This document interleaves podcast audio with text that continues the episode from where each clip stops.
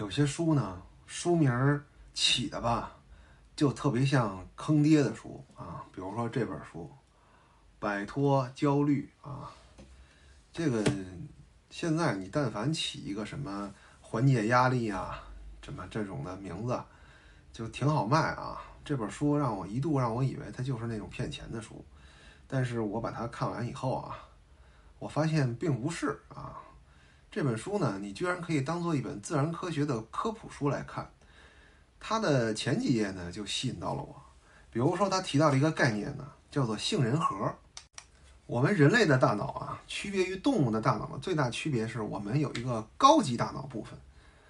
呃，当然我们也有动物大脑部分，对吧？很多时候我们做出这种特别不理性的冲动的决定呢，是因为我们的动物大脑部分取代了我们的高级大脑部分来做决策。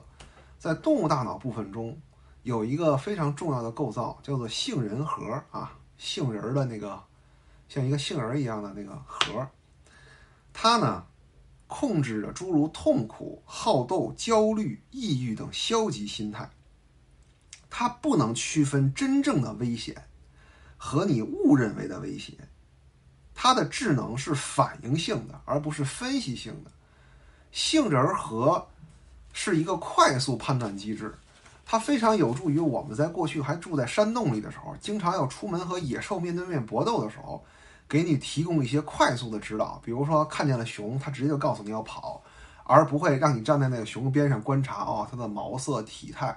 想了两分钟以后，我操，我打不过它，我该走了。那你已经死了，对吧？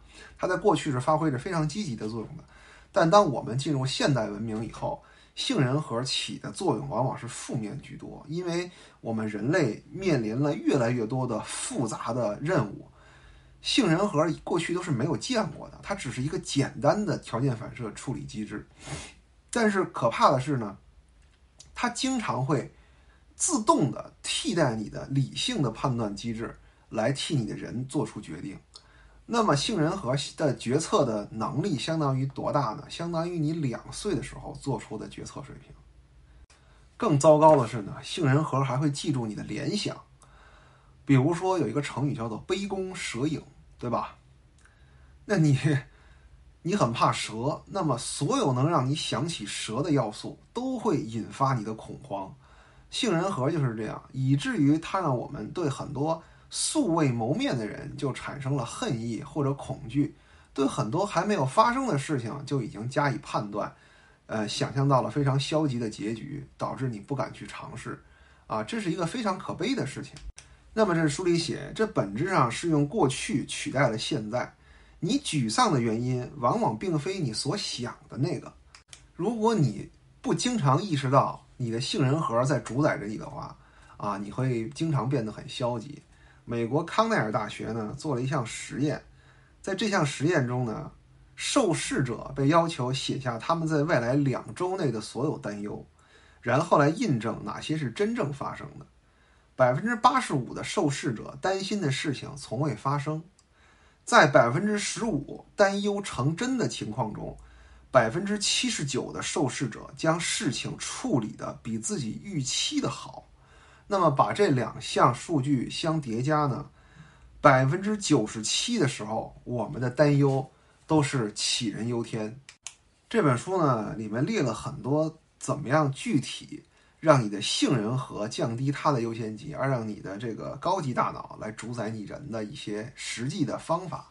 最有意思的呢，我居然在一百零四页的它的一个方法中看到了一个叫做“三种理智的选择”啊，这是。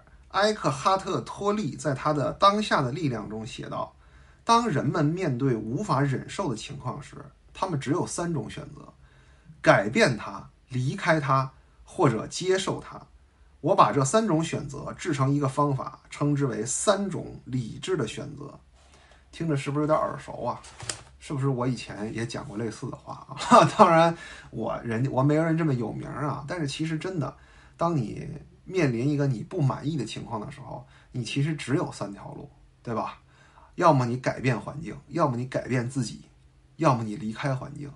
不论你是在感情中、婚姻中、工作中，其实都是这三条路啊。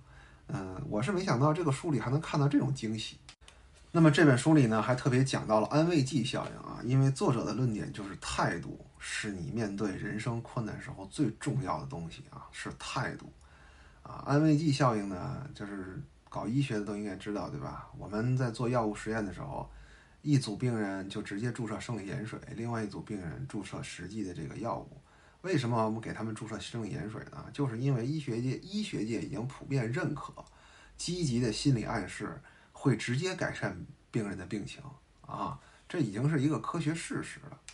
这样的例子呢，你身边其实就会有很多，尤其是体现在一些癌症患者身上啊。呃，积极心态和消极心态对癌症患者来说，它造成的后果完全是两种不同的世界。在第四十七页上啊。作者本人描述了他自己的至暗时刻。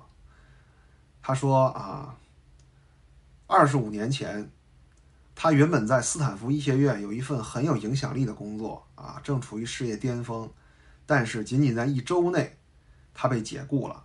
到那个周末，他会他被诊断为患有脑瘤。啊，他已婚，有四个孩子，而且还有一笔房贷。